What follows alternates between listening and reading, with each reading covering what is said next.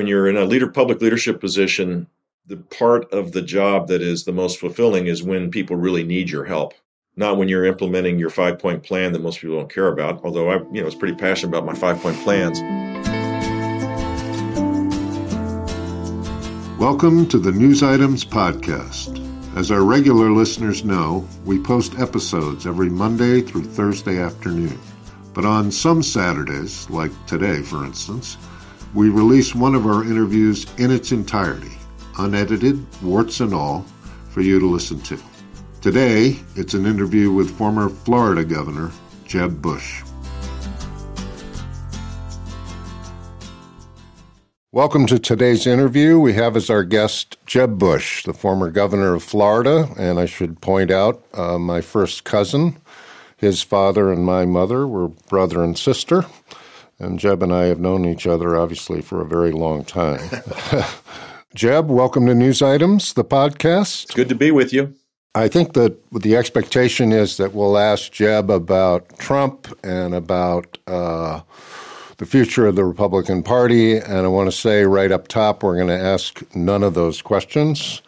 Uh, the questions that we're going to ask have to do with Florida and how the state has changed during his time. He first ran for governor in 1994, so why don't we start there?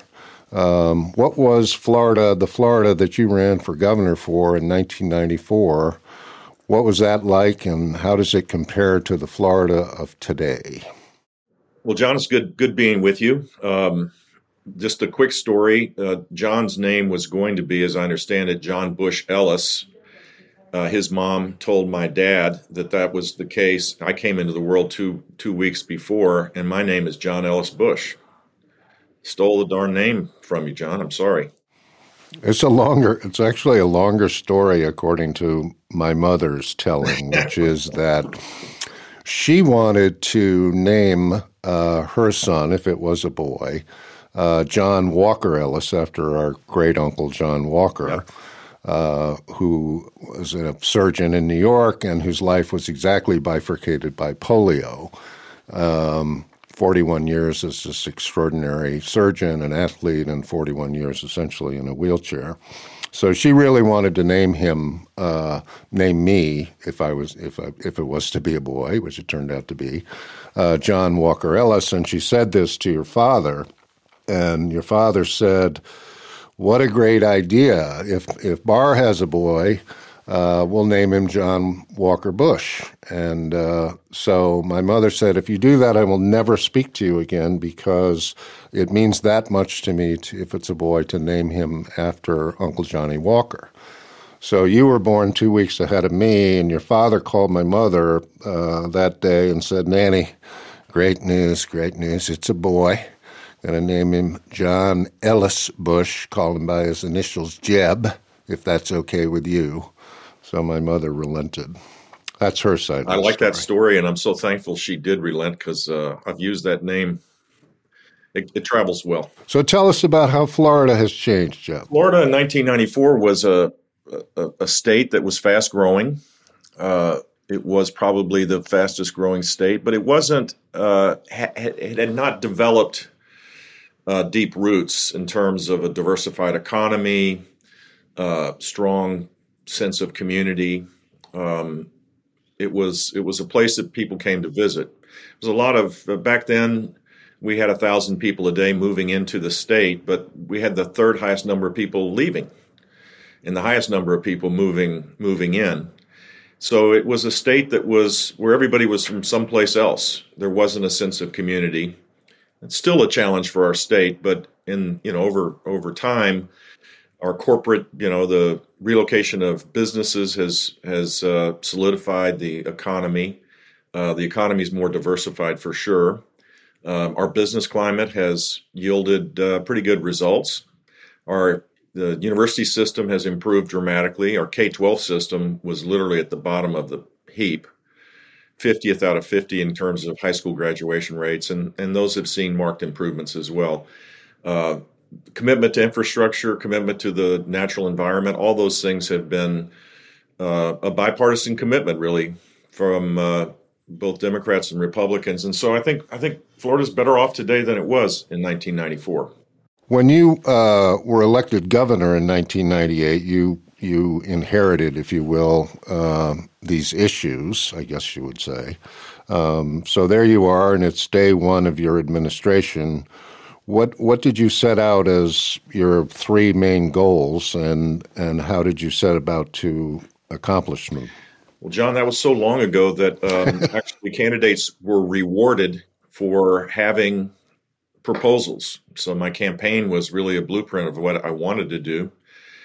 And it ranged from bringing real accountability to our K 12 system. That was probably the number one issue in the campaign, and it was what I was most passionate about. Uh, focusing on improving the business climate was another issue. Uh, we had the largest land purchasing program in the country called Florida. Uh, we changed the name to Florida Forever and extended it for 10 years. We moved to a community based care model for child welfare. It was a three or four years of really active uh, policy making. The federal legislature, and um, I was the first Republican governor with a Republican legislature, so there was there was a lot of action for sure, and um, and it was interesting because it was a transformation beyond just the politics.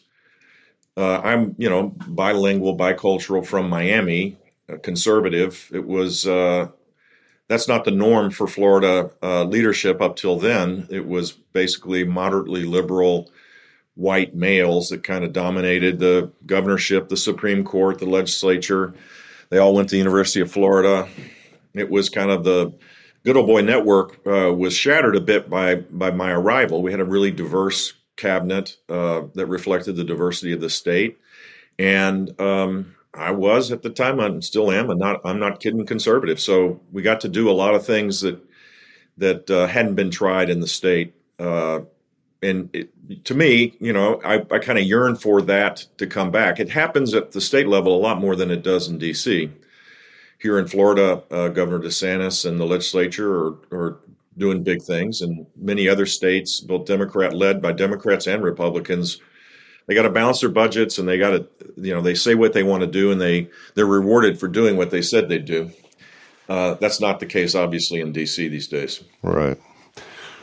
There's a each state is different, and uh, one of the you know, one of the things I think about when I think about a state is what are the what are the parts of the state? So if you were to say uh, what sort of the parts of California, you would say southern L- Southern California and L.A., uh, the Inland Empire, Northern California, and uh, the San Francisco Bay Area complex, including Silicon Valley. What are the what are the sort of parts of Florida um, that make up the state? Well, we probably have five regions. You have uh, t- the Tampa Bay area is the largest in terms of population. Uh, Southwest Florida is a place that uh, is growing by leaps and bounds. The Panhandle, which is predominantly rural, other than you know, once you get off the coast, is uh, very different than than Miami, which is Miami is Miami Dade County has 3.2 million people, and 60% of them, I think, at last count, uh, were born outside the United States. It is distinct from anything else uh, in the state for that reason alone. And then South Florida, um, you know, from Fort Lauderdale up uh, past Palm Beach is another important sector, and then you have Orlando. So there, there are five or six regions um, that are dis- distinct um, it makes it fun politically, you know, to campaign in a place that's as diverse. And it's it was governing was also a blast because uh, you know you had very different constituencies that were impacted by policy.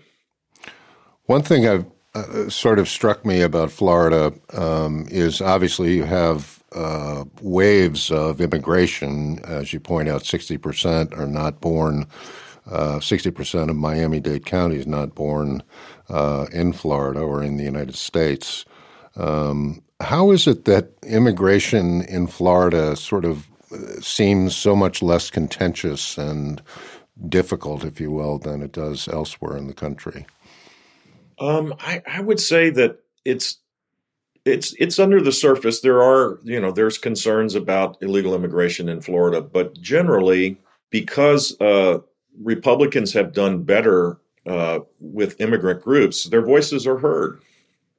You, you look at the uh, Dade County delegation; it's majority Republican, and those those uh, elected officials are predominantly Hispanic. So um, I think that matters. I think if if you know there's greater awareness, greater sensitivity, because Hispanics have traditionally been part of the team. The lieutenant governor of the state, uh, Jeanette Nunez, is uh, of uh, Hispanic origin. So the rewards of of creating kind of conflict in the immigration debate um, aren't as aren't as apparent here as they are maybe in uh, out in the you know Arizona or California. And our border is different. Our immigration, you know, comes either through the Mexican border, people coming illegally take this torturous route through Mexico and then all the way around the Gulf of Mexico into Florida, or they come by boats. Uh, there truly are refugees. So it's a different uh, it's a different feel for sure. And I'm proud of the fact that we, you know, elected officials don't get rewarded for saying stupid things about immigration. right. I'm kind of happy that's the case. One thing that struck me was after the storms in uh, in Puerto Rico, uh, it was said, I'm not sure this is exactly right, but 75,000 people who lived in Puerto Rico uh, moved to uh, Florida, particularly the Orlando area. Um, that was made easy, obviously, or easier by the fact that they uh, had American passports and were American citizens. But um, but in terms of 75,000 people move from Puerto Rico to Orlando, and it barely creates a ripple, at least in the press. Did, is that in fact true? Did, was it Orlando capable was it was able to assume that many people in such a short period of time? Well, when you got a when you can pay for forty nine bucks to get a, jet, a seat on JetBlue from San Juan to Orlando, uh, it's pretty easy to to move. It's one of the successes now we're seeing of the migration from north to south as well. Uh, the absorb the ability to absorb that many people. There were there were strains for sure, strains on social services. Uh, FEMA had to step up, and they did. Uh, but look, this is a, just a dynamic state. We're not. Uh, it's it's always changing, and uh, as such, those those kinds of events uh, seem to seem to work better here than other places. One thing you told me a while back is that uh, the image of Florida is uh, the old, you know, a state for old people, but the fact is that it is really now a state for young people. Can you run run us through that? How that took place? We have. Uh, we, you know, our family formation rates are higher here. Um, we we're growing across the demographic spectrum for sure. Uh, we still have people that come to retire. And you think about it, John, Medicare, which is the reimbursement means for anybody over over 68 now, I guess, or 65, 65 um, is financed 100% by the gov- federal government. And so um, it's a huge economic benefit to have a uh, healthy elderly population. All the services that are provided uh, create job opportunities. So it's an economic development tool for us to continue to have uh, folks move to our state because of our weather and because of uh, a simpler life. You look at the the largest um, home building community is the villages in Florida. Uh, they they basically have I think three to four thousand housing starts a year. So we still have a, a, a surge of people coming to retire, uh, but we also have a very dynamic now uh, population of people striving for success. And that seems to have accelerated in the COVID environment. I mean, it's just anecdotal, but the number of people I'm meeting uh, has that that have you know great ideas or building businesses uh, or innovators in the tech space uh, or in the financial service space, it's exploded. And um, I think people now realize they can work where they live, not the other way around. And so that uh, that change in mindset has created an explosion, not just in Miami, but um, all throughout South Florida and and even in the Tampa Bay and Orlando areas as well. People are migrating from California. They're migrating from Illinois, from uh, from the Northeast, and it doesn't look like that's a temporary uh, trend. It looks like it's becoming more permanent. I have a, a friend at Goldman Sachs uh, named John Rogers, who's the vice chairman of uh, Goldman, and he said that he thought that financial services companies in general uh, would be able to do what they do with one third less real estate, and that it because of what they've learned from COVID, they could also do what they do with more people living where they wanted to live. Um, and I wonder if this influx that we read about of New Yorkers uh, going to Florida, setting up shop, um, I'm thinking particularly of Elliott Management, where a friend of mine works, but also J.P. Morgan Chase and others. Is that is that going? I mean, first of all, are you seeing financial services move to Florida in in big numbers, and uh, do you think that'll eventually it'll become sort of a second Wall Street? I guess.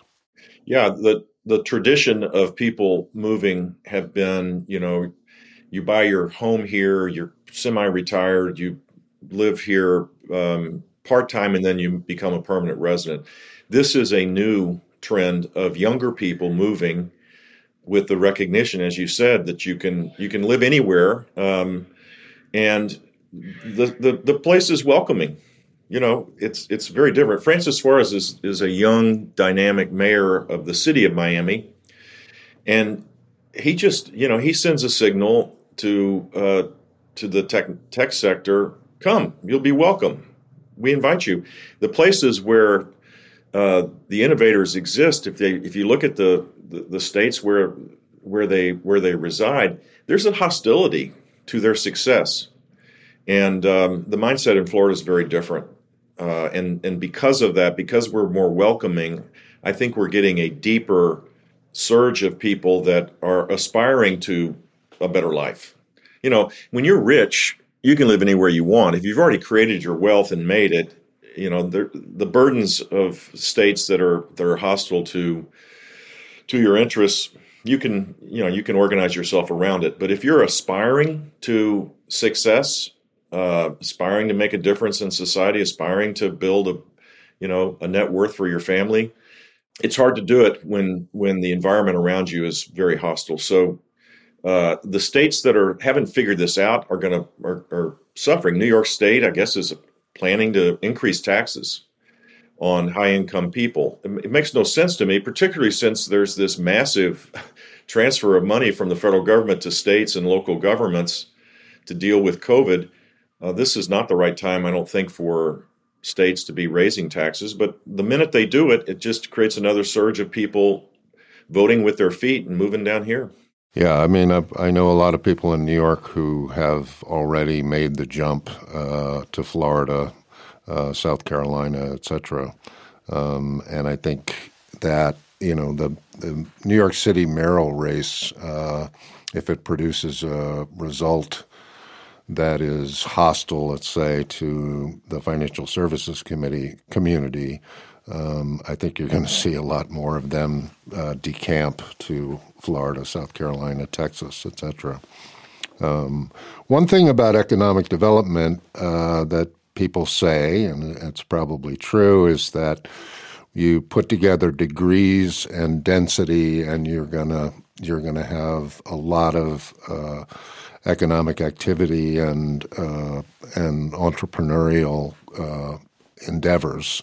Um, when you took over as governor in 1998, the uh, university system in Florida was not as highly regarded as you perhaps wanted it to be. What what specifically did you do with the university system that has you know sort of kickstarted and led to its uh, remarkable improvement? Well, um, I think most of the credit for the improvement uh, has been not just we started the process of reform of our universities, certainly its governance model, but uh, Governors Scott and uh, DeSantis deserve a lot of credit for continuingly, you know, constantly changing, you know, the policies to make sure that they're outcome based, uh, and and focusing on research and development. So, one of the initiatives that uh, was started under my watch and continued was uh, to help support life science research institutions and it had the you know we we recruited the Scripps Research Institute, the Torrey Pines Research Institute, Burnham, uh, Max Planck from uh, Germany, and a couple. The University of Miami bought uh, brought a incredible team of scientists uh, from Duke. So we were successful in planting these research flags uh, that helped create a, as you said, a community of researchers. The financial crisis of 2008, 2009 had an impact on slowing down uh, the development of a life science sector in our state, but it's now picking up steam. So, uh, a focus on research and a focus, a focus, I think, on access to make sure that you have high quality institutions that, that can give people a chance to get a four year degree in four years in a very affordable way. Every student at the University of Florida is qualified for a Bright Future Scholarship, which effectively gives them free tuition and Florida State University very similar. It's a merit-based system, but it it generates uh, a very diverse student body uh, because of the reforms that we've had in K twelve and um, affordability, which is really important for uh, building you know a, a class of workers uh, and providers in your state. You want to make sure you have a higher percentage of of people, adults that are college educated. So we've gone, we've done a lot from in the last 20 years, I'd say, to, to get to a point where we're no longer at the bottom. In fact, I would say our public university system is recognized as one of the best. I think that's right. I wanted to ask Florida is, as, as, as a former governor, you, you know this only too well, uh, endures, I guess is the word, uh, hurricane season, some of which are worse than others. Um, and is also uh, seeing sea level rise. Um, this is, uh, you know, under comes under the broad category of climate uh, and climate change. How how uh, how is the state preparing for what most people expect to be even higher uh, sea levels and even stronger storms? I think we're beginning to develop uh, resiliency strategies. Uh, it's it's in cooperation between it's a cooperative effort between state and local governments but i think we need to do a lot more it's clearly one of the defining challenges for the state uh, and it impacts everything you know if if you can't access property insurance because of these uh, these risks that are increasing because of rising sea level if you can't if you don't have a, a, strategies of adaptability, your, your water supply is going to be uh, damaged. You have to make these long term investments. Uh, you can't protect the natural systems all around us. One of the reasons why people like to live here is it's a beautiful place. Right. And um, sea level rise also creates saltwater intrusion into our water supplies. You know, we don't have big reservoirs because it's a pretty flat place. Right. You know? so it uh, 90% of our 55 inches of rainfall go out to tide or transvaporate. So you have to build long term solutions to protect uh, the coastline, particularly, and uh, develop growth management strategies where you know you're pricing into uh, the, the cost of uh, living in particular places that have higher probabilities of storms and floods. So we got a long way to go in this area. I'm not sure any any state has really focused on this uh, issue because it's not just Florida; it's the entire East Coast that's going to be threatened by this. Yeah, our, our cousin has a has I guess or had two homes on Long Island, and he offered me uh, the use of one for a week, and I said to him, you know, you, surely you can rent it out, and he, um, but I'd I'd be delighted to use it for the week, but uh, aren't you going to sell it? And he said, well, I have to sell it soon because pretty soon it won't be there. so, yeah, I mean, it's uh, because we've had hurricanes. I think there's heightened awareness of this. There's a sensitivity to deal with how you prepare for emergencies. Um, so we're good at that. I don't think we're as good as we need to be as a country, and certainly I would say that Florida uh, as well, thinking about the long term things, the things we know are going to occur, and how do you create strategies to build resiliency and um, how do you adapt? And there are models around the world that uh, we could emulate, Netherlands being one, uh, but other places as well. I always wanted to ask you, you know, you when you were governor, you knew that a that a hurricane was coming. Um, what did you do? I mean, what did you physically do? You knew the hurricane was going to hit. You know, let's say it was you were there on Friday, and you knew knew it was going to hit on Saturday. What? How did you oversee the you know the rescue operation i guess you would call it. Yeah so we were um, i mean 2004 2005 we had eight hurricanes and four tropical storms. So we were recovering uh, from the storms of 2004 when the storms of 2005 hit. And we were preparing for these storms. There was an enormous amount of work uh, staging of personnel staging of generators tarps, water, um, all of that has to be coordinated out of an emergency operations center, and there has to be complete coordination and communication with local and county governments. Uh, you know, it, when you're when you're in a leader public leadership position, the the part of the job that is the most fulfilling is when people really need your help. Right. Not when you're implementing your five point plan that most people don't care about. Although I, you know, was pretty passionate about my five point plans. it was you know when when when a hurricane was approaching there was a sense of urgency uh, that was just it was really fulfilling in, in so many ways. And i've had a rule that uh, when the wind subsided i would be on the ground wherever the hurricane hit. And it was a it was a logistical challenge to do it but part of the job of being governor is to show you care you know? Right. and the best way to show you care is to be is to be there there were a lot of things I learned um, from one you know hurricane to the next uh, as it related to special needs shelters. How do you get power back on? How do you pre-stage things in a more effective way? How do you get the um, evacuation routes to make sure that uh, they're powered up first? How do you make sure that gas stations are operational? I mean, we had periods where there was literally no gasoline in uh, in the in in gas stations, and people were hoarding because they were fearful of not having uh, right. not having the ability to access gasoline.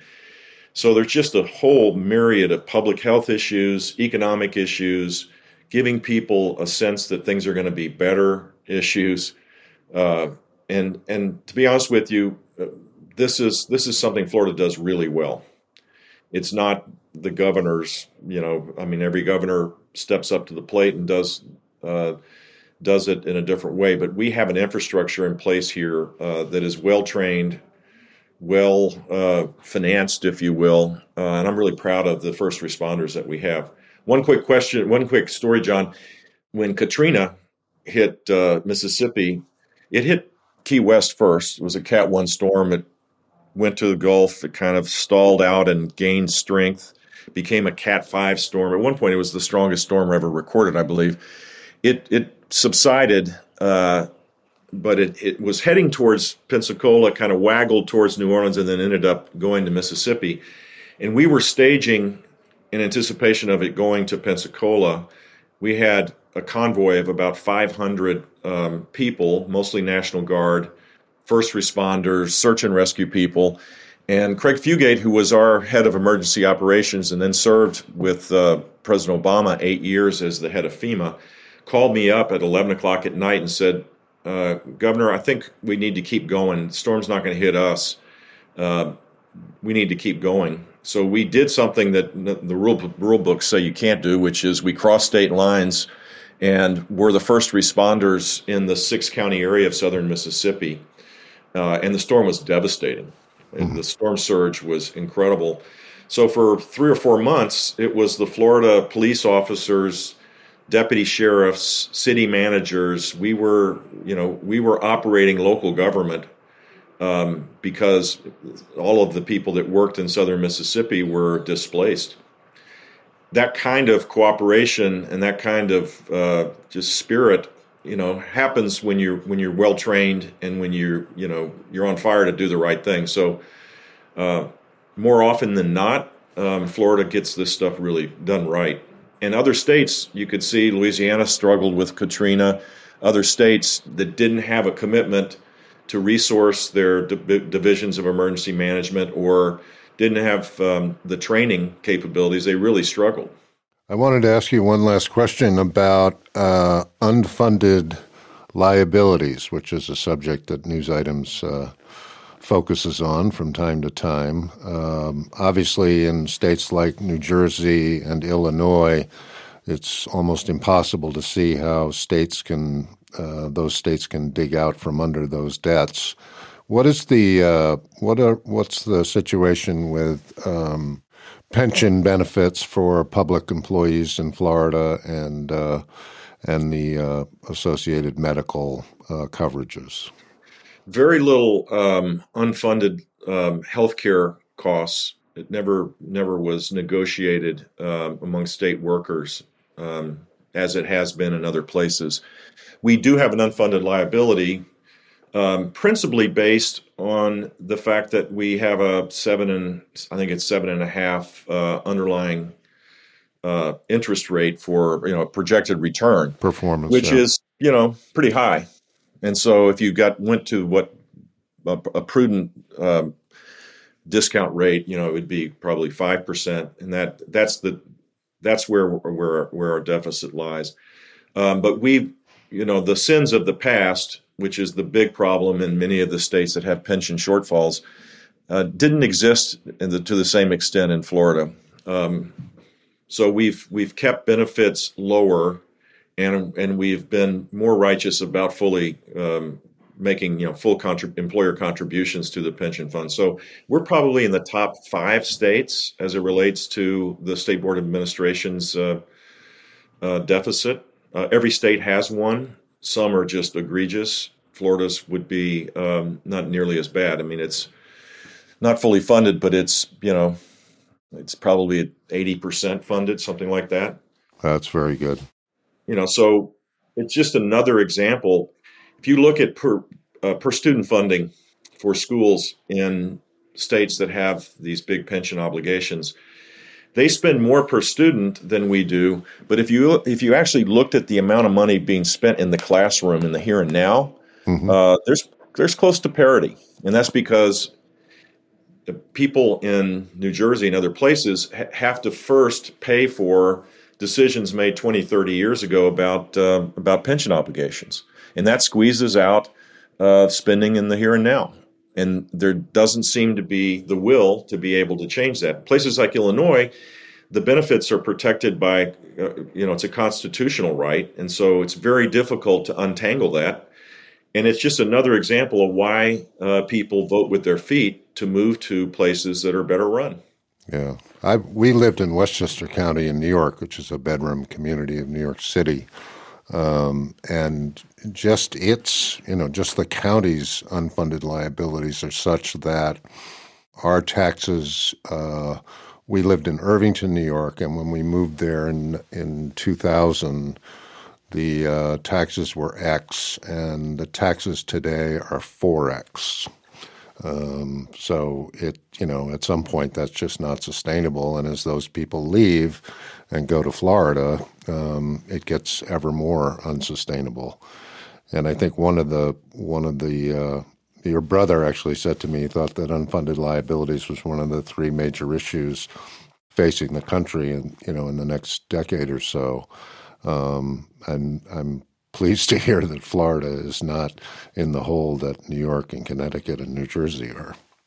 No, it's a shame, and, and there really isn't. You either have to renegotiate the benefits, um, or you have to raise taxes, or you have to declare those bankruptcy. Are, right? those are palatable in most places, yeah.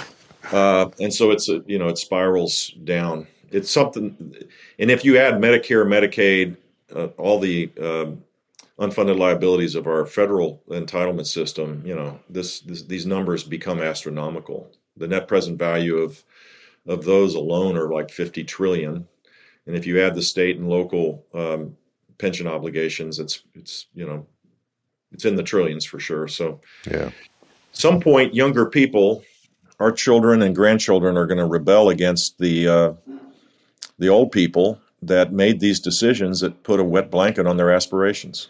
Yeah, I think they'll just cut them off, right? No more Social Security, no more Medicare. You're out of business. Good luck to you. Um, but uh, I want to wrap up uh, by asking you what you're doing now. What uh, what occupies your days and nights?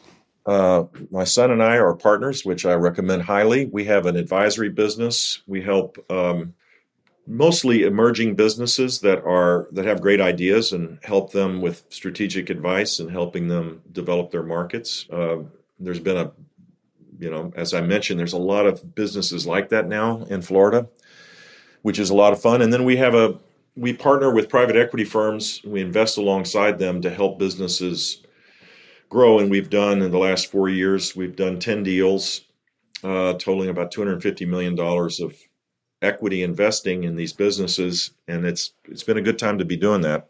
And um, we're now raising a fund to do the exact same thing in a fund structure rather than deal by deal.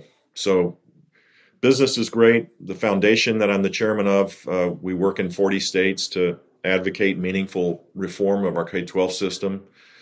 Uh, this last year, I've I've uh, slept with my wife every every night, which uh, is a blessing. I haven't been on a plane but one time, so um, I worry about our country. I worry about a lot of people that have suffered because of of uh, COVID, uh, but uh, the Bush family is totally blessed. Jeb, thank you so much for being with us. We'll see you in Maine. Thank you, John. John Ellis here again. Thank you so much for listening. Tune in again Mondays through Thursdays for our regular episodes where Rebecca and I discuss geopolitics, finance, science, and technology.